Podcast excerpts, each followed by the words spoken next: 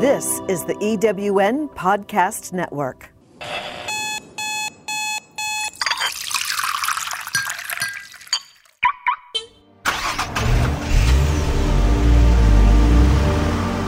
Welcome to Sharing Stories with Helen Rose. My guest today is Annette Stanwick. Annette is my mentor and friend and has an amazing story of forgiveness and healing. In 2007, Annette wrote her book, Forgiveness, the Mystery and Miracle. Uh, Annette, thank you so much for joining me today. Oh, it's such a pleasure to be here with you, Helen. And I feel, you know, feel honored that be able to share with your audience. Well, I don't even know uh, where to start when we have stories such as yours. So, um, why don't we start with you telling me a bit of your background uh, that got you to where uh, you are today? Well, the story begins, Helen, um, when in 1999, when my brother Soren was murdered. To get that message from my youngest brother Rick was just it just felt like my heart was being ripped right out of my chest to know that one of my brothers had been murdered. Is just it was just beyond belief. Soren was a long distance trucker.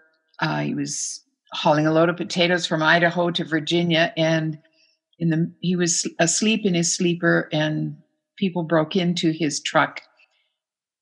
They had an altercation and they shot him, killed him. And for a year and a half, we didn't know who had killed my brother or why. And the unanswered questions were just unbelievable when you don't have answers to um, why something has happened or who has done it. It's so easy to do your own make make up stories and try to paint the picture and try to it's like a puzzle piece you're trying to fit the pieces together i'm ordinarily not an angry woman but you know i was angry after my brother's death. He was he was the oldest of my three brothers. I'm the oldest in the family and i had been like a surrogate mother to my brothers because my mother had a lot of health issues both mental and physical health issues. And so i had taken a lot of care of my brothers. So having him ripped out of our lives, out of our pictures, out of our family, out of our events was just mind boggling.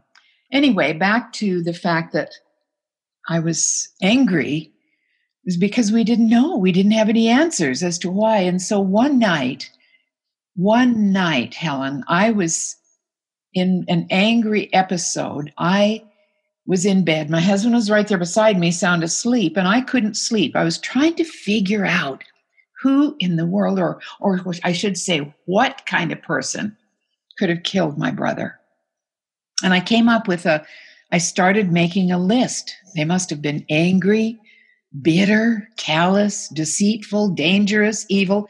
And that list went on and on. And I was so methodical that I actually went through the alphabet. And that picture that I was creating in my mind was the picture of a monster. Picture of a monster. And right there in my bed, and I don't know what the faith background is of your listeners, Helen, but right there in my bed, I heard a voice. And throughout my life, I've come to recognize that voice as the voice of God. And he called me by name and said, Annette, your brother's murderer is deeply wounded. Oh my goodness, that didn't sound like the picture of a monster that I was trying to create. Deeply wounded. And then he went on to say, I love your brother's murderer as much as I love you and as much as I love your brother. So, Annette, when you heard that, when you heard that, and all of a sudden the picture that you had painted um, out of anger and despair and loss and grief and all of that, uh, and then you heard those words, uh, were they coming to you or were you even angrier? Well, I didn't want to hear those words anymore. They, because I mean, my brother was murdered.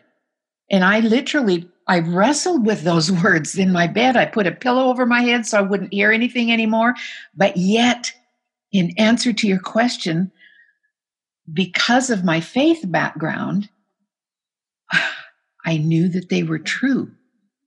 In fact, I had been speaking across Canada and the US to various organizations about God's unconditional love and acceptance and forgiveness. So finally, finally, I said, I, I just accepted the fact that my brother's murderer was loved.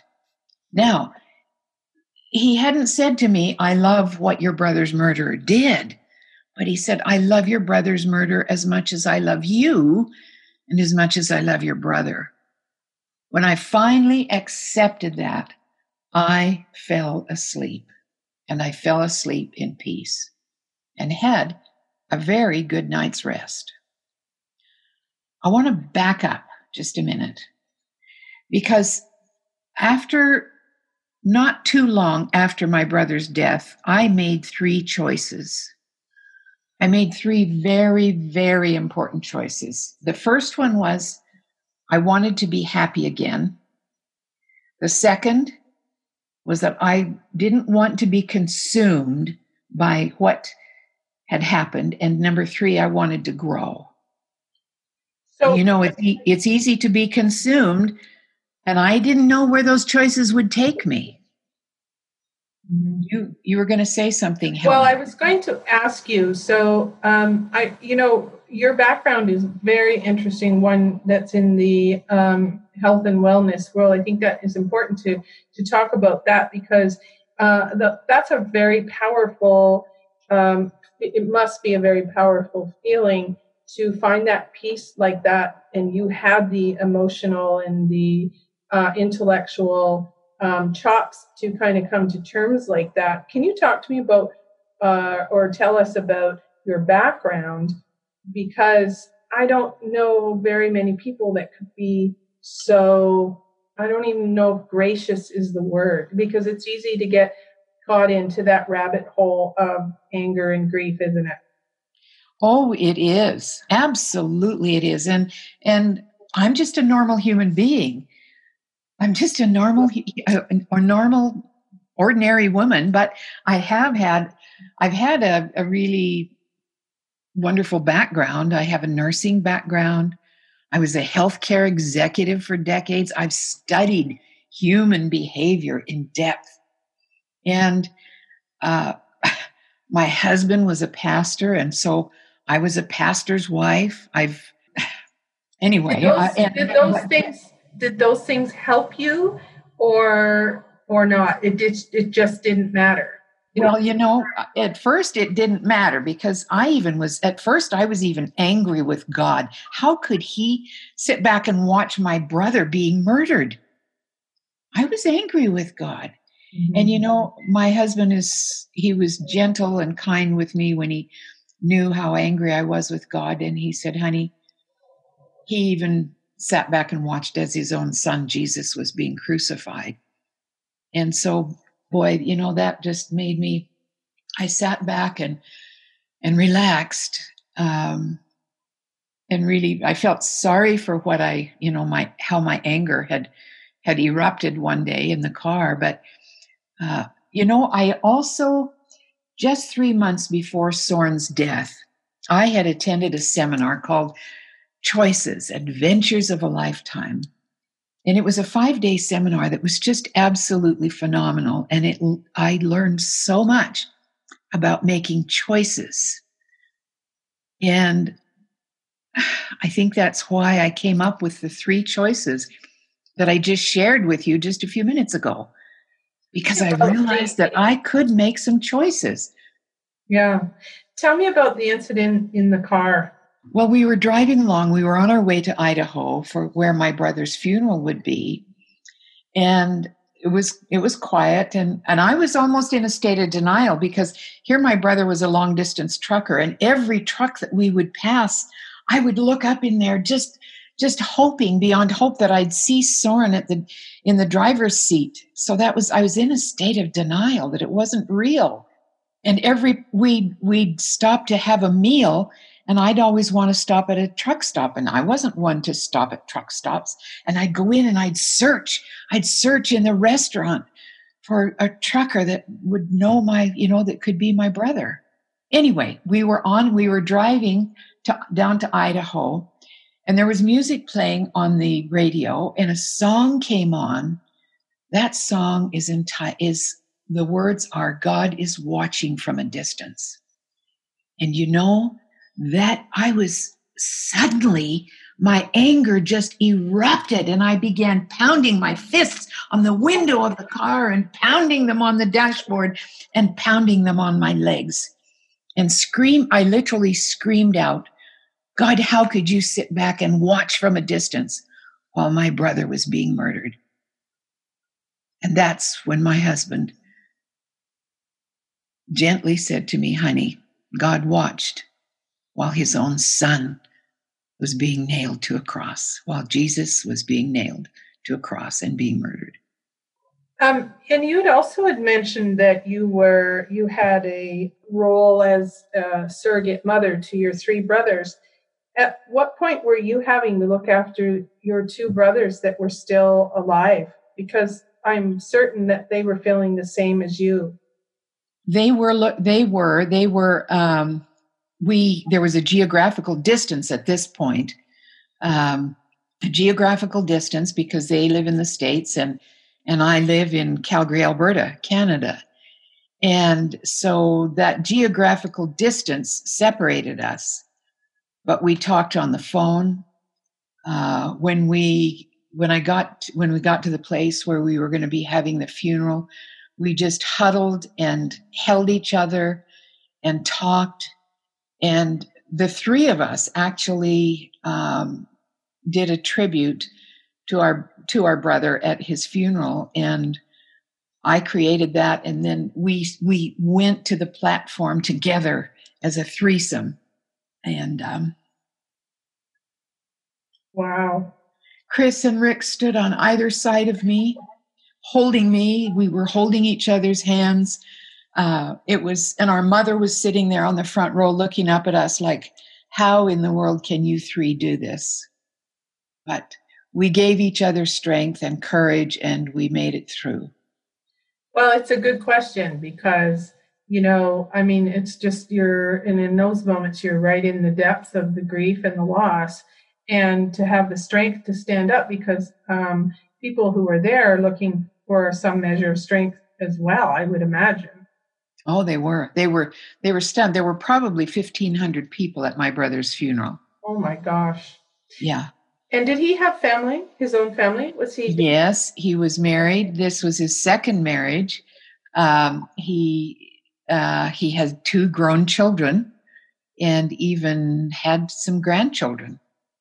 So he yeah, he he was uh, he was well known in his community. He was a he was a leader. He was he was a voracious. Oh, I mean, he was just he was so much fun. He was a big person. When he walked into the room, everyone knew he was there. He mm-hmm. was he was just so much fun and a great you know a great brother, great fun, great family man. Did you have any measure of peace after so I know that you uh, clearly why you're talking today, but at what point did you manage to uh, be able to put one foot in front of the other where you weren't in so much pain on a daily basis? You know, it wasn't easy. When after the funeral and we we came back to Alberta and then I started going back to work. I could not get into my computer. I mean, I could get into my computer. I'd forgotten my passwords. I I just was oh, the where where my office was was on the fourth floor of a medical professional building. And we had there was a rotunda where we could stand at a railing and look down way down to the first floor. And there were trees and flowers down there and tables and chairs and people were milling around and going on to their appointments or going into the little the little kiosk to get something to eat. And there was there were always people going around in that place. And I'll never forget one day I stood there at the railing and all these people were moving around and I grabbed hold of that railing and I wanted to scream. I wanted to scream out, Stop! Don't you know my brother's been murdered? I wanted, I wanted the world to stop. Mm-hmm. And that's not an uncommon thing because we get into this bubble of grief and pain, and it's all about us and what we're feeling. But the world keeps going on. Exactly. I, I, actually have written an article it's called "How many lasagnas do you have in your freezer?" Because when it, when a tragedy or a death of any kind happens, you know, it's all it, it's so concentrated, like you're almost in do mode. You don't, you're not even really grieving yet because you're in such shock, and and that's when your friends and your neighbors are there, and they, you know, with their kind hearts, need to want to reach out and help. And then two weeks after, they're all gone on with their lives because that's what we do. And you're still standing there going, hold on, I'm not even begun yet. Yes. Yes. Yeah. You know, um, and the dis- and the thing is, here, my brother's death had occurred in Idaho, where there's, you know, it's a, my family was a very well known family in the community, in the surrounding area. But coming back to Canada, nobody here knew my brother. They just knew, you know, that I'd suffered this horrible tragedy in our family and and they were kind and sent flowers and but they didn't know what to do or what to say. Because no. murder doesn't happen, you know, in in the circles that I run in. yeah. So let's fast forward a bit because at some point they did find out who his murderer, I'm not going to call him, I'm not going to say his. Uh, at some point, uh, they did find out who Soren's murderer was, didn't they? Yes, it was about a year and a half later, Helen.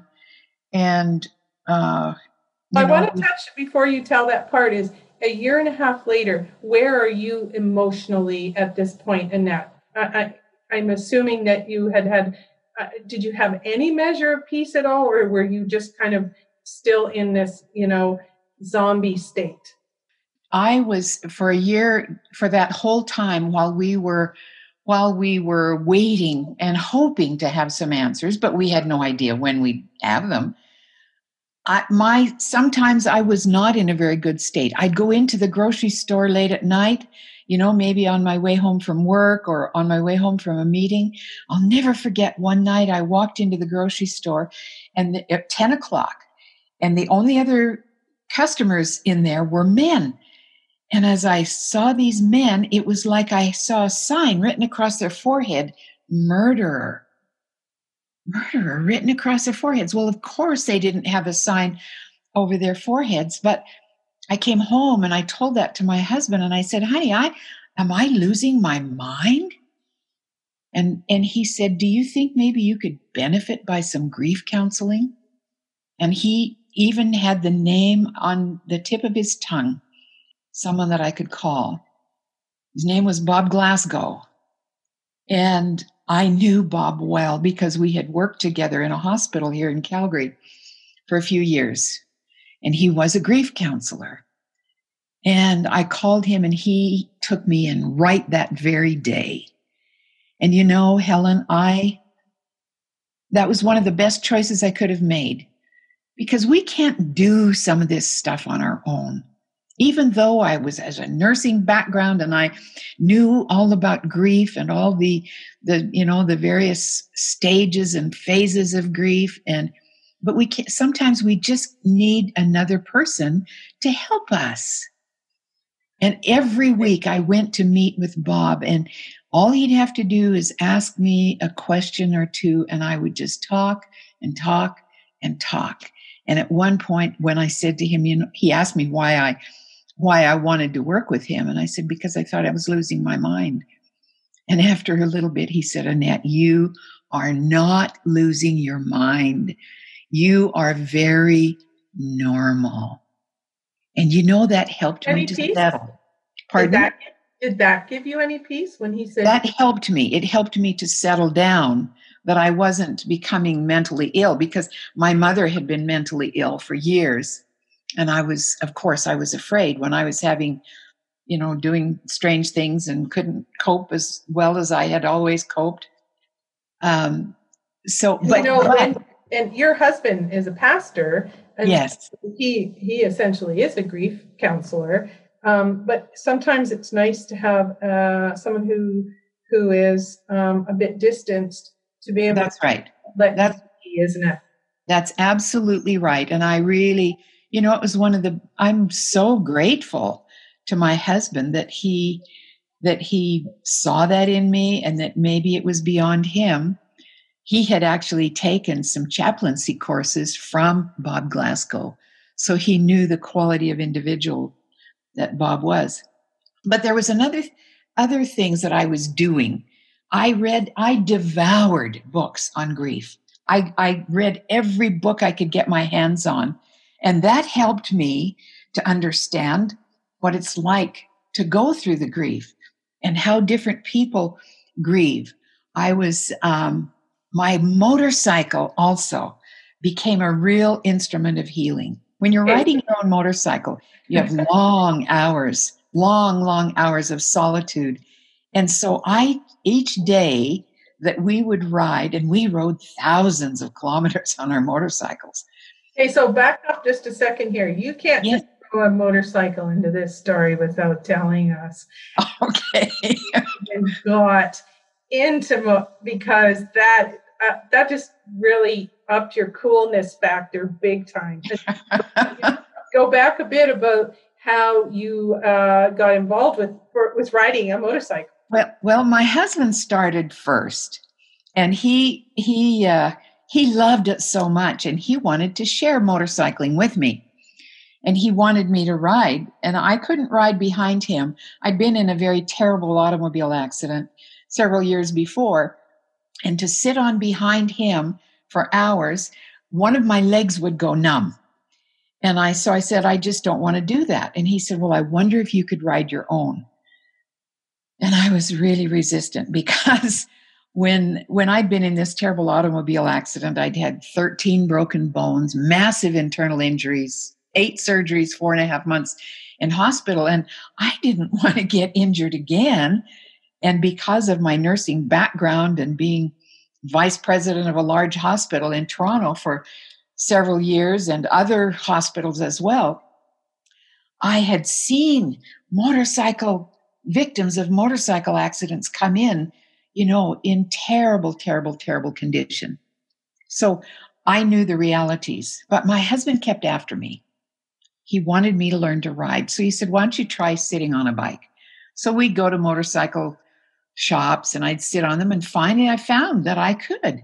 You know, it didn't it didn't bother my hip, my leg. So he said, Why don't you take a course? And he was after me. Finally, I said, Okay. And I remember sort of gritting my teeth and I said, Okay, I will take a course, but you sign me up, you pay the fee. And if after the course I don't like it, get off my back. He did it. And I took the course, and do you know, I fell in love with it. I Yeah. fell in love with it. So okay, because all right, because I just I I know there's another story about your motorcycle which just is uh, that involves in your speaking career, but we'll come back to that. So so let's go back to you were riding your motorcycle, and were you, And I was doing a lot of healing on my oh, motorcycle. you're healing. Okay, okay. Yeah, I was doing a lot of processing. Because of the long hours of solitude, Helen, I made a choice that each day that we would ride, I would I would choose a, a topic to focus on, focus my writing. And I had a little stack, a little box of cards that had had qualities on it that I wanted to have more of in my life. And so I would choose a card for the day and then I would focus on that. I whether it was that I wanted more love or more courage or more acceptance or more strength, whatever. I, I would pull one of those cards out and that's what I would focus on. I'd pray about that quality that I wanted more of it in my life. I'd, I'd recite poetry. I'd, I'd make up poetry that would just go out into the wind, but I was a great poet at that time. You still Uh, are. Well, I I haven't done much poetry. Well, I have one that you wrote for me, and it's absolutely beautiful, and I look at it every day. But that's a whole other. Thank, thank you, thank you. But but so you know that I do, I can create poetry, and the the oh, I wish I wish I could have captured the poetry that I created while I was riding my motorcycle.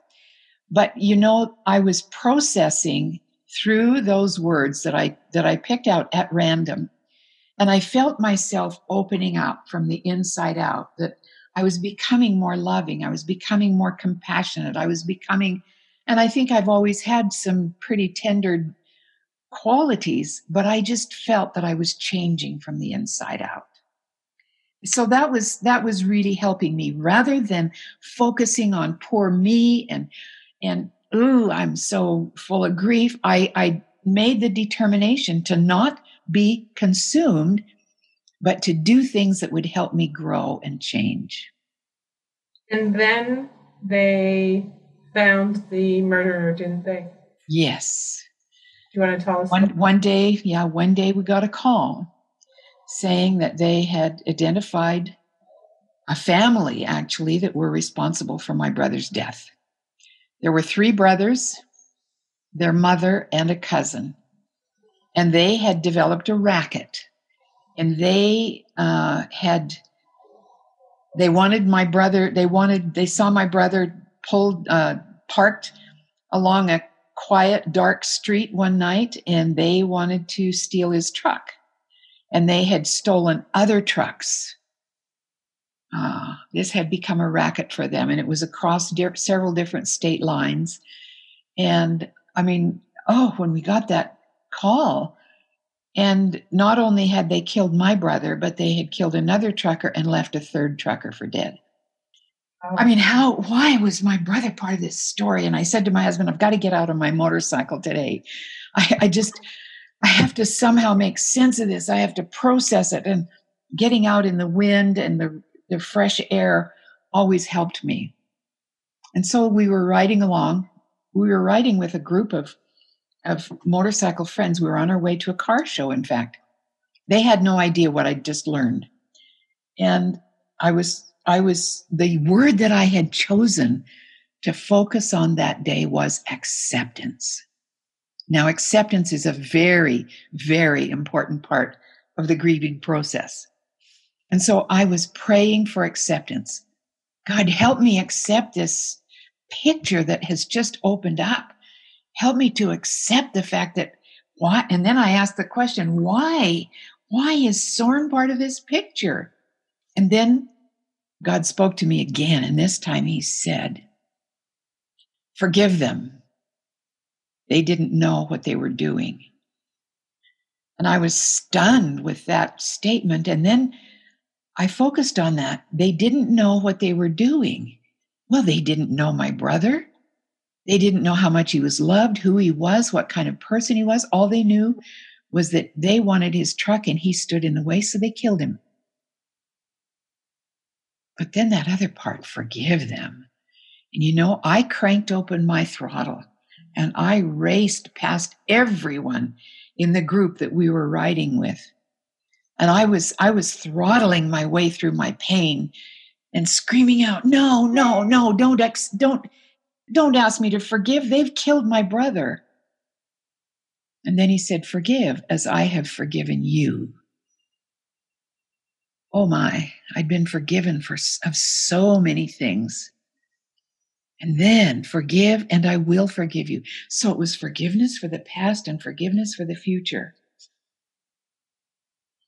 Pretty powerful stuff. Uh, you know. Oh, it was powerful. And you know, Helen, Helen, right there on my motorcycle again i wrestled. I wrestled and then finally finally i said okay if that's what you want me to do then you're going to have to make me willing and make it possible. Wow. And that says a lot to be open to it because a lot of people will not be open to that. They don't understand the the, the entire bit around forgiveness that it really has nothing to do with anyone else other than from your own heart. Is that correct? Yeah, but you know, I wasn't thinking about that at that time. I just, I thought, you know, it was almost a challenge. Okay, if that's what you want me to do, then you're going to have to make me willing Mm-hmm. because I wasn't willing at that point. And you're going to have to make it possible. Like, how do I do this? If this is what you want me to do, make me willing. But how is it going to be possible? Yeah, it's a big ask, isn't it? Yeah, it is. It is. So, so you found that part out, and then uh, it went through the courts. Well, no. Um, Travis, the one who pulled the trigger in my brother's death, finally confessed. And because he confessed, he did not have to stand trial.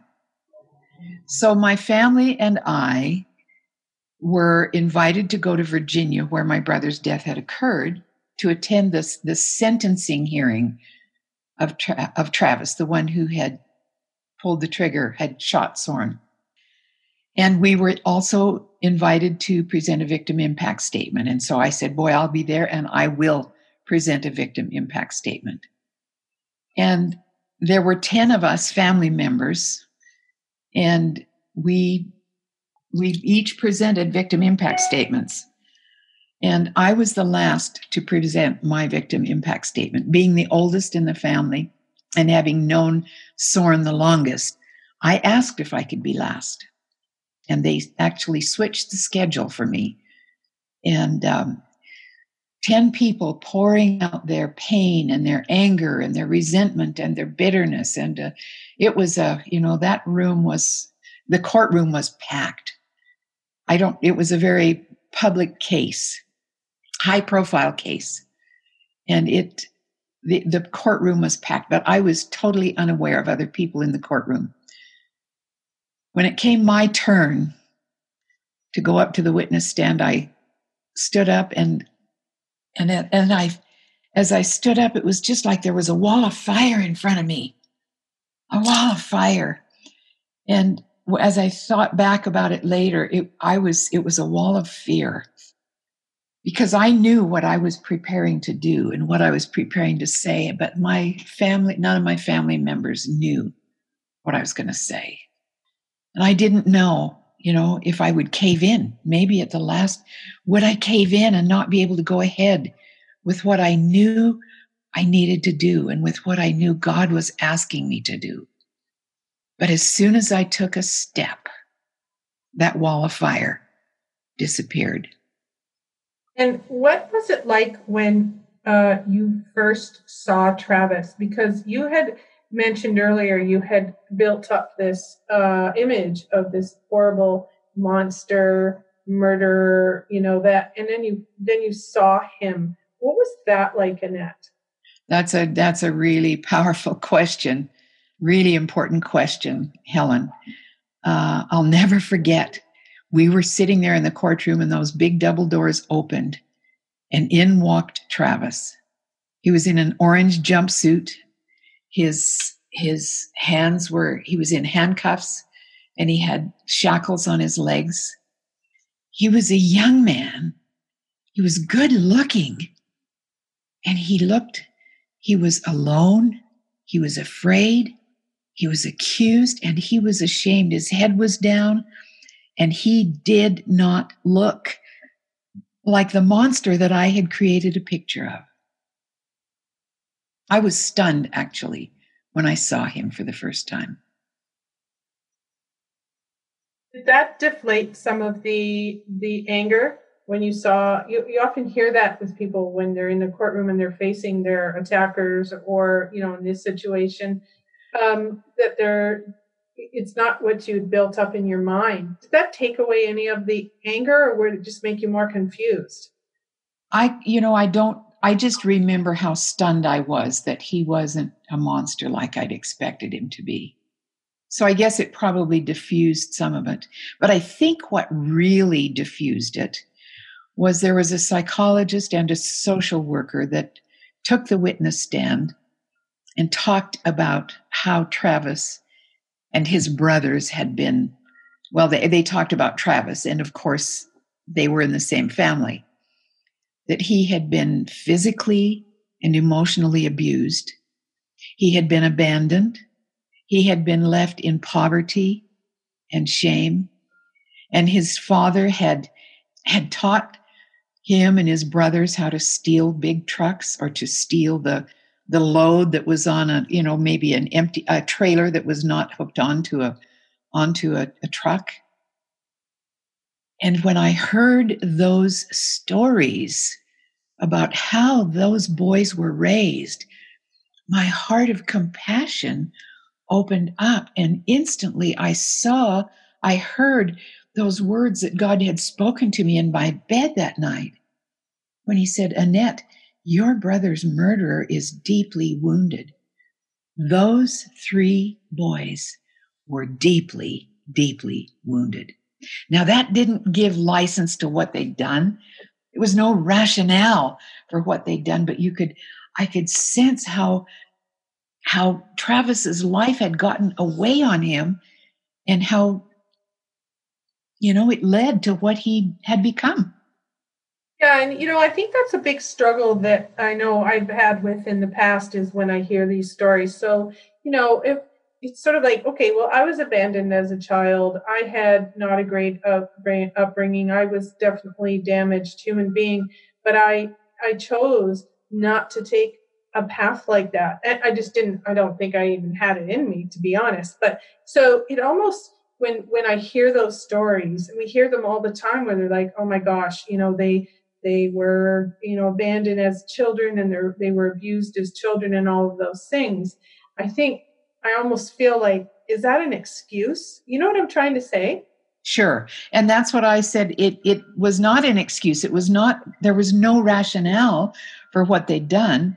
And they didn't you know because of how they'd been raised and their mom you know she was a dysfunctional woman too. She was part of their criminal activity.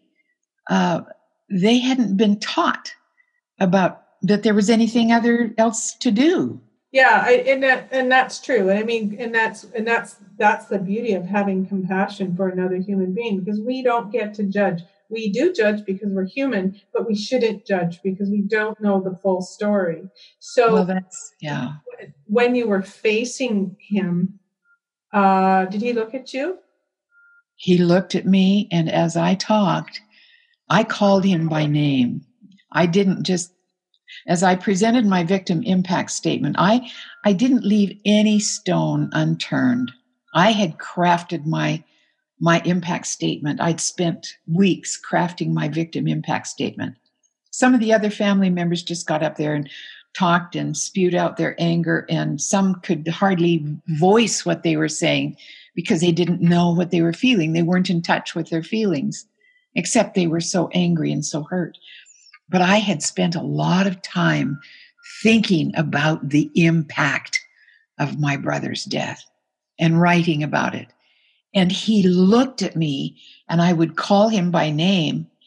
But then at the end of my telling about the pain and the anguish and the grief and the need for counseling and how he'd been ripped out of our out of our family pictures and out of our out of our lives and how much we missed him.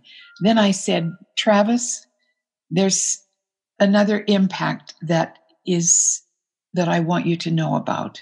And I can't remember the exact words, but I said, I've come to understand that God will never love what you've done, but He loves you in spite of what you've done. And because of that, I am offering you God's love and forgiveness and my own forgiveness. Forgiveness will never excuse or erase what has happened, but forgiveness and letting go can change how we go forward. And you know, he looked at me and his eyes popped wide open. It was like he couldn't believe what he was hearing. He couldn't believe what he was hearing. The judge, when I, I got up to go back to my seat, and I was a changed woman. I was absolutely a free woman. The, the, the burden of all of this had been lifted from my shoulders. I walked with a new, openness and freedom in my step. And you know, as I, after I offered forgiveness, I suddenly had a sensation like soothing warm oil pouring over me. Now, there wasn't any oil pouring over me, but you know what? Science, science is proving that when we forgive and let go, we are actually healed at the cellular level. And I believe I was being healed at the cellular level right there on that witness stand. And I came away a free woman. Wow. And Travis and his brothers and his mother and his cousin went away to serve the rest of their lives in prison. But I came away a free woman. Is uh, have you had a conversation with Travis since? About- no, there have been two or three letters. Um, I think, and the story isn't over. The story isn't over. I've had, I've had um, the third brother, the youngest one, Philip, um, because he was just a teenager at the time, and he too was sentenced to life in prison without chance for parole. Just in 2018, he was going to be resentenced because of some new um, justice guidelines that had come forth. So he was being resentenced, and I was invited to go down and present another victim impact statement. And this was 2018. And Soren's death was in 1999. And uh, so I went down, and sure enough, I presented another victim impact statement. I tailored it to him. Oh, and what I what I failed to mention is I had presented a second victim impact statement at the sentencing of James, who was the cousin. He's the one that brought the gun to the crime scene. And at the end of my victim impact statement at James's sentencing hearing, um, again, I offered forgiveness. And he stood up and looked at me and called me by name and said, Mrs. Stanwick, I did not kill your brother, but I will never forget what you have said to me today. So, fast forward then to 2018. That's just two years ago. And I was presenting, I presented a victim impact statement uh, at Philip's resentencing. After it was all over, and, and Philip got up afterwards and said, If there was anything I could do, I am so sorry for what happened to Mr. Cornforth. That's my brother's name. I'm so sorry for what happened to Mr. Cornforth. If there was anything, if there was anything at all that I could do to take it back, I would do it. I am so sorry. I mean, it just took my breath away.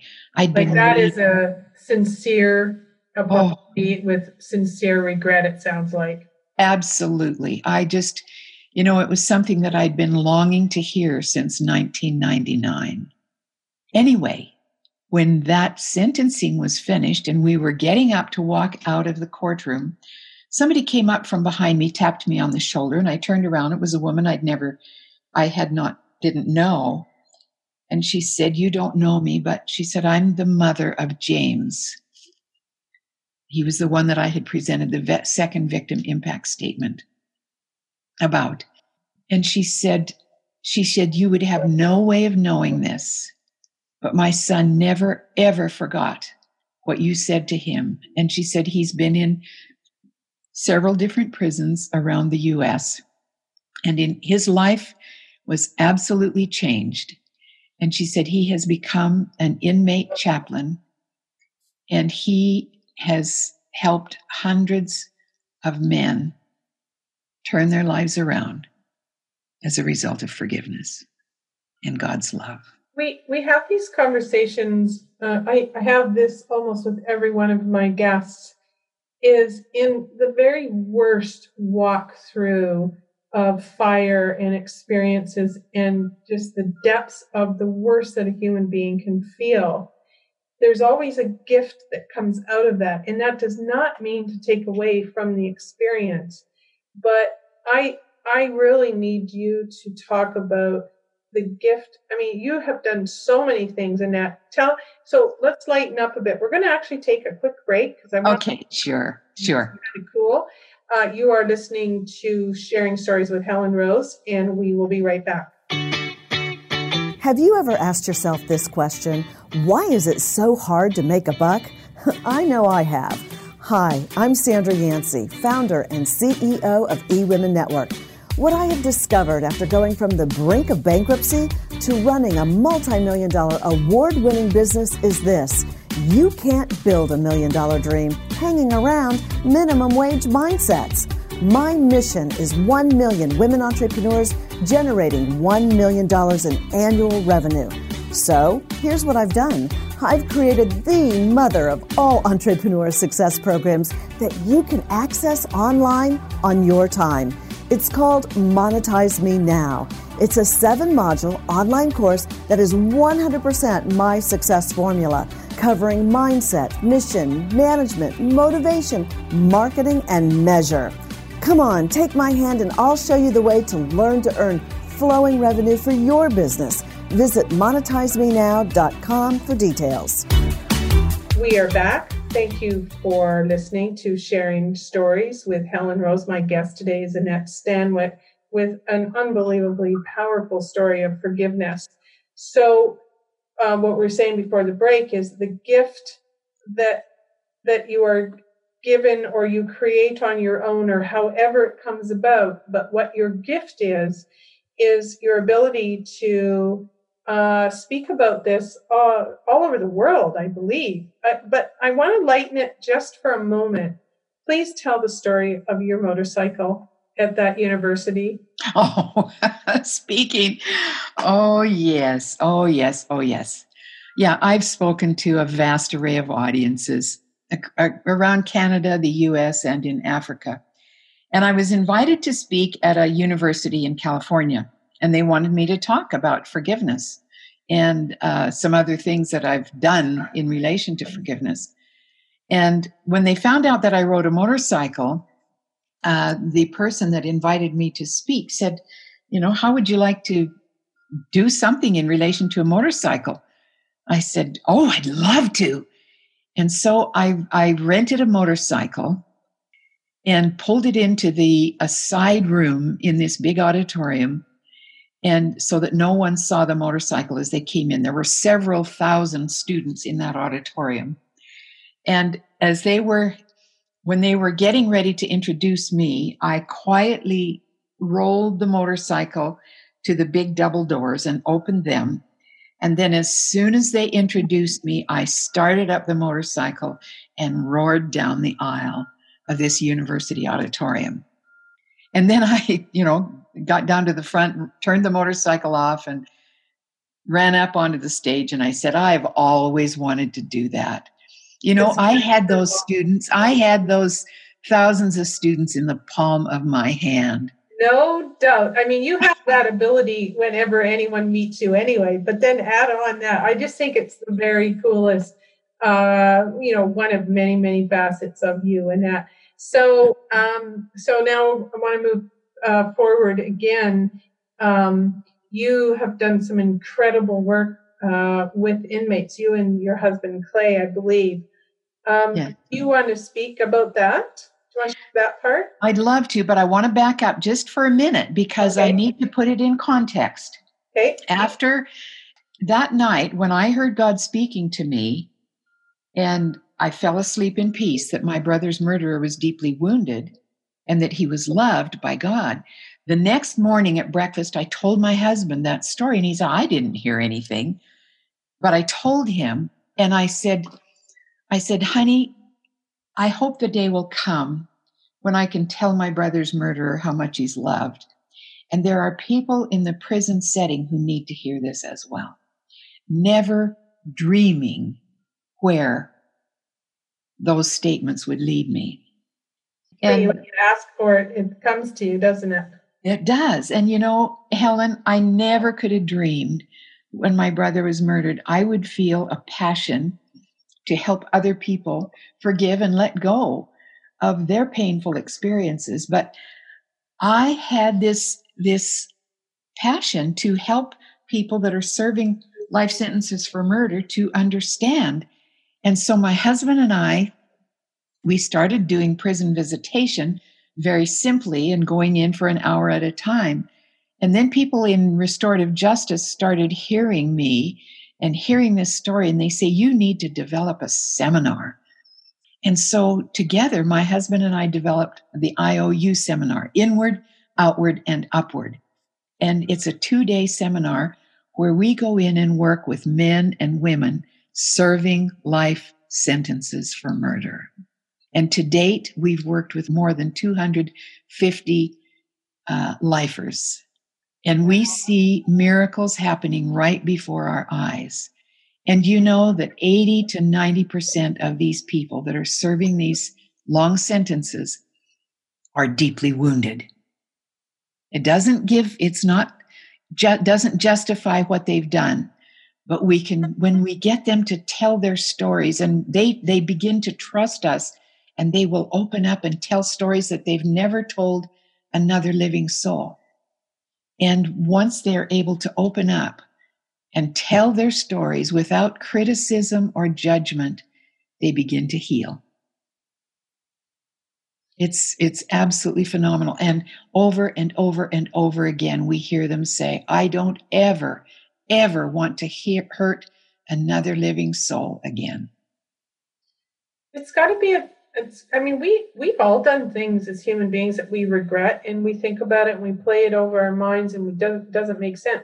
But when you take it to a level of of that which is you know um, to harm another human being um, you know I, I don't even know how anyone could get their head around that regret and live with peace. So how how do you get them to uh, forgive themselves? I guess that's the key isn't it well, it is, but first, you know, first we we work into it.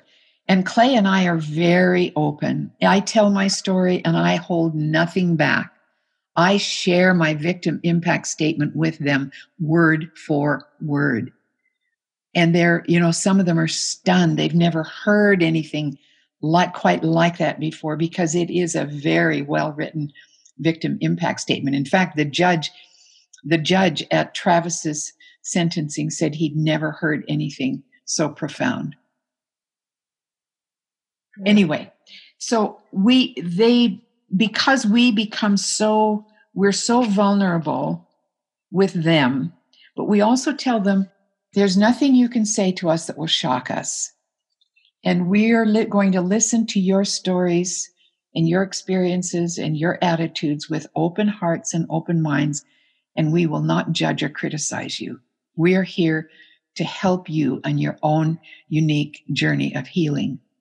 And you can just sense the tension being relaxed. There are no prison guards. There's no prison officials in the room with us. It's just us and them. And the freedom that, that comes there and the, the connection that we make with these men and women is quite phenomenal. So once you you do that, what what's next for them? If they're start serving life sentences, do they turn that around and become mentors to other prisoners, or what? They do. They become mentors to other prisoners. They develop and and the con code. Uh, inmates don't trust each other because they never know how information that they share or stories that they share will be used against them but they develop a, co- a, co- a um, cohesive group that they realize they're not alone and that they can trust each other. And that's something we tell them. The things that you hear from each other in this room must never, ever be used against them, to hurt them, to retaliate, right. you know, or to abuse. And and what they realize that they have this strength now and then they go out and encourage others and they encourage other men and women to to attend the seminar when we present it. And you know the it's quite amazing actually.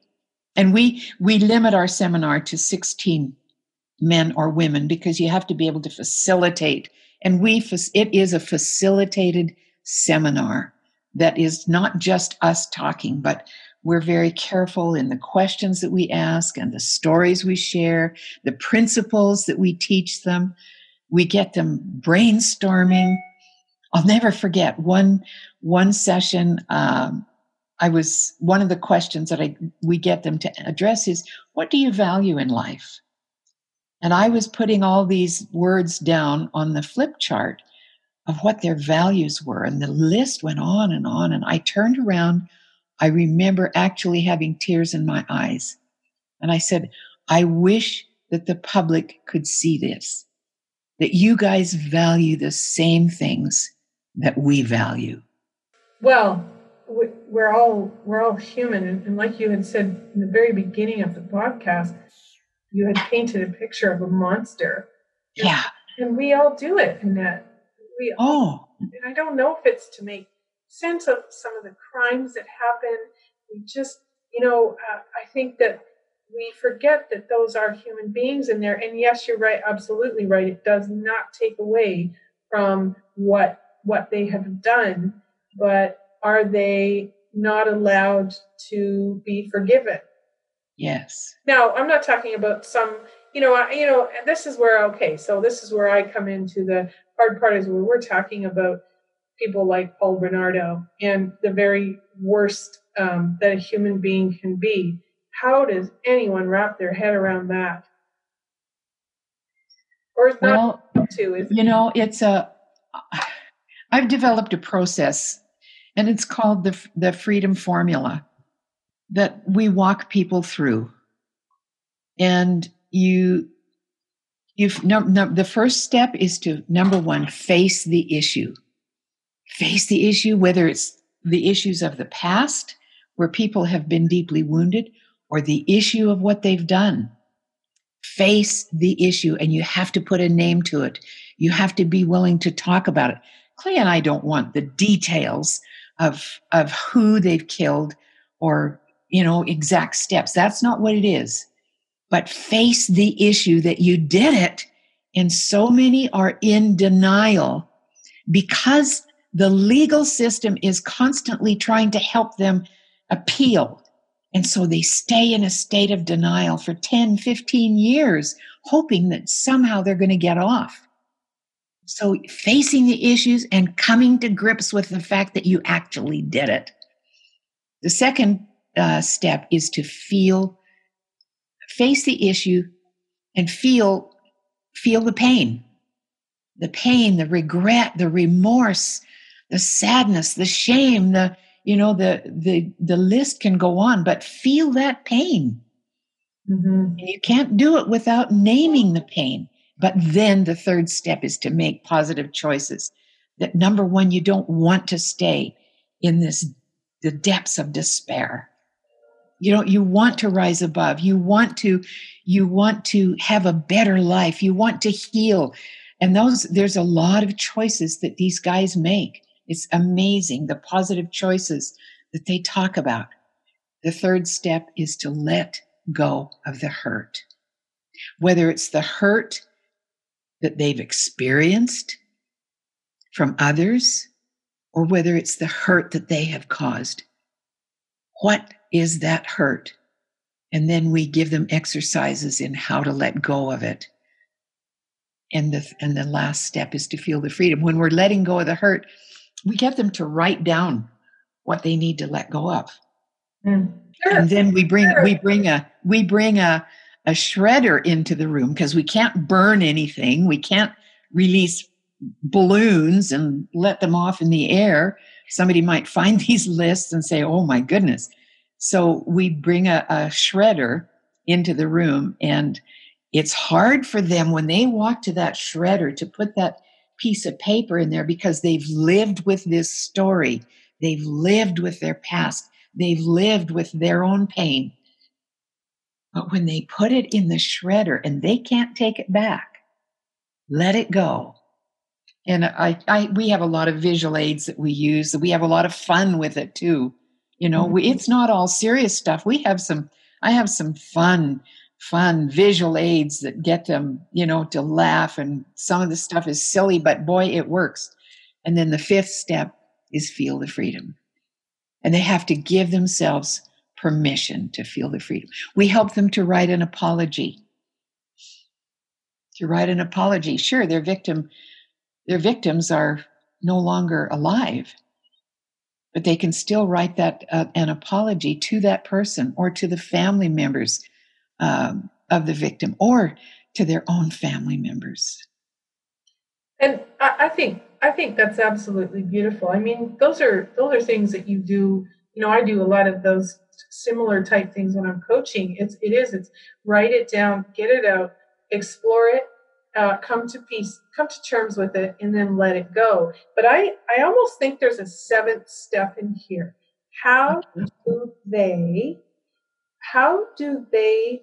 Um, I'm, I'm trying to think of okay, the Manson family is an example.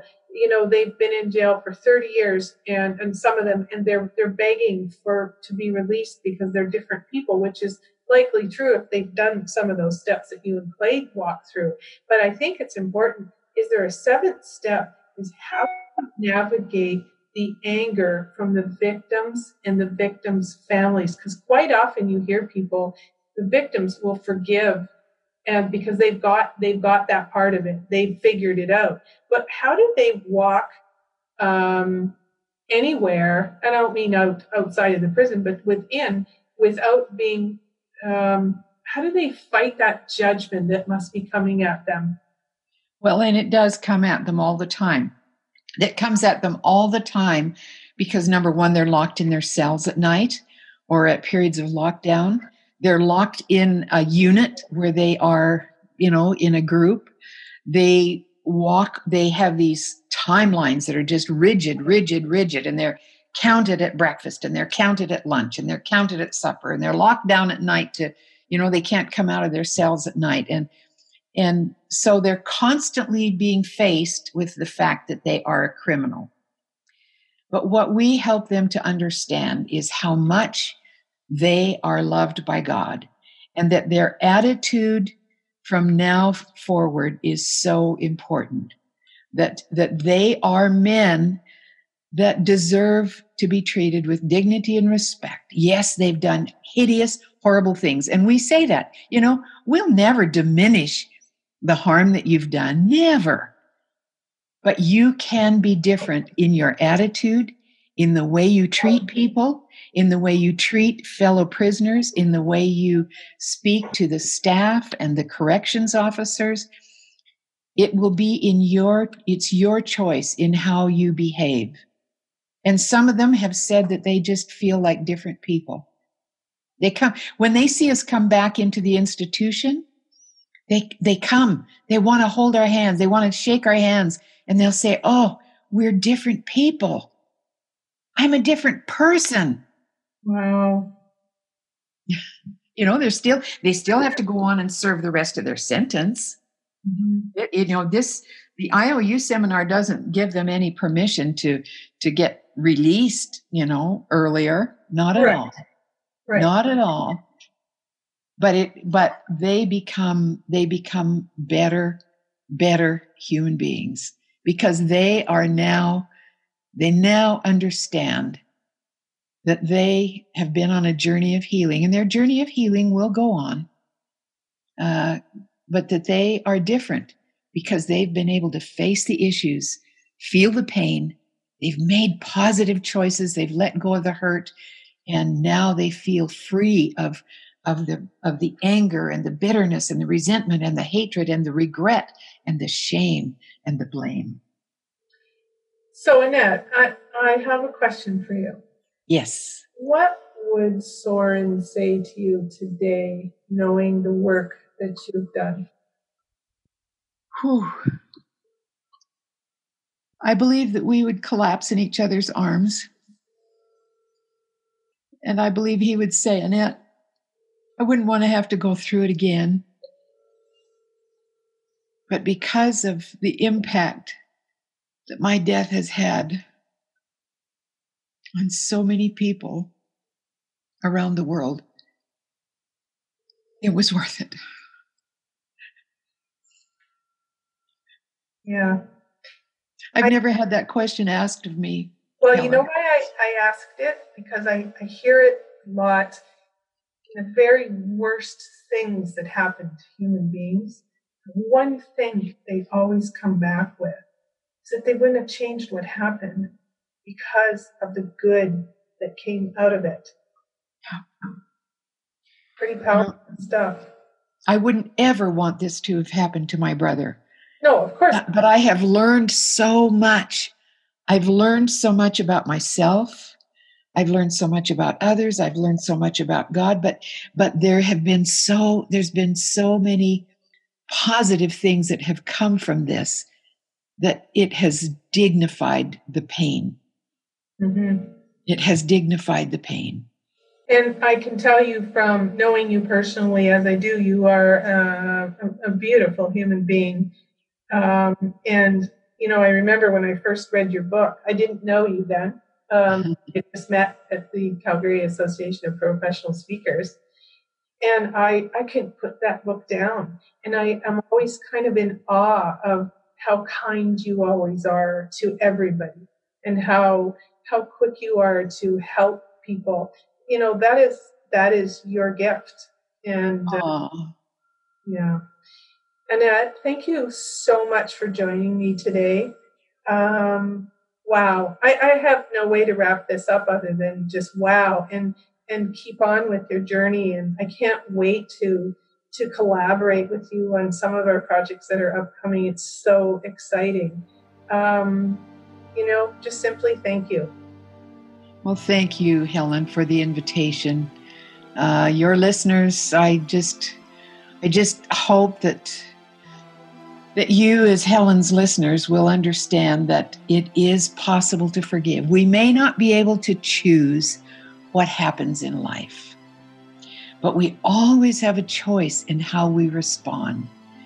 And if you can make a choice that you want to heal, that you don't want to hang on to these painful, wretched, horrible experiences, and they may not be as you know they don't ha- they they don't have to be as bad as murder. The everyday, ordinary stuff that happens that's so easy for us to get stuck in. But we always, always, always have a choice in how we respond. And so I encourage your listeners, Helen, to forgive and let go so you can live free. And that is a wrap.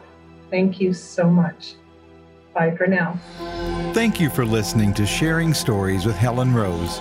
To learn more about Helen's journaling retreats, speaking engagements, and life coaching, or to sign up for her newsletter, please visit helenrose.ca.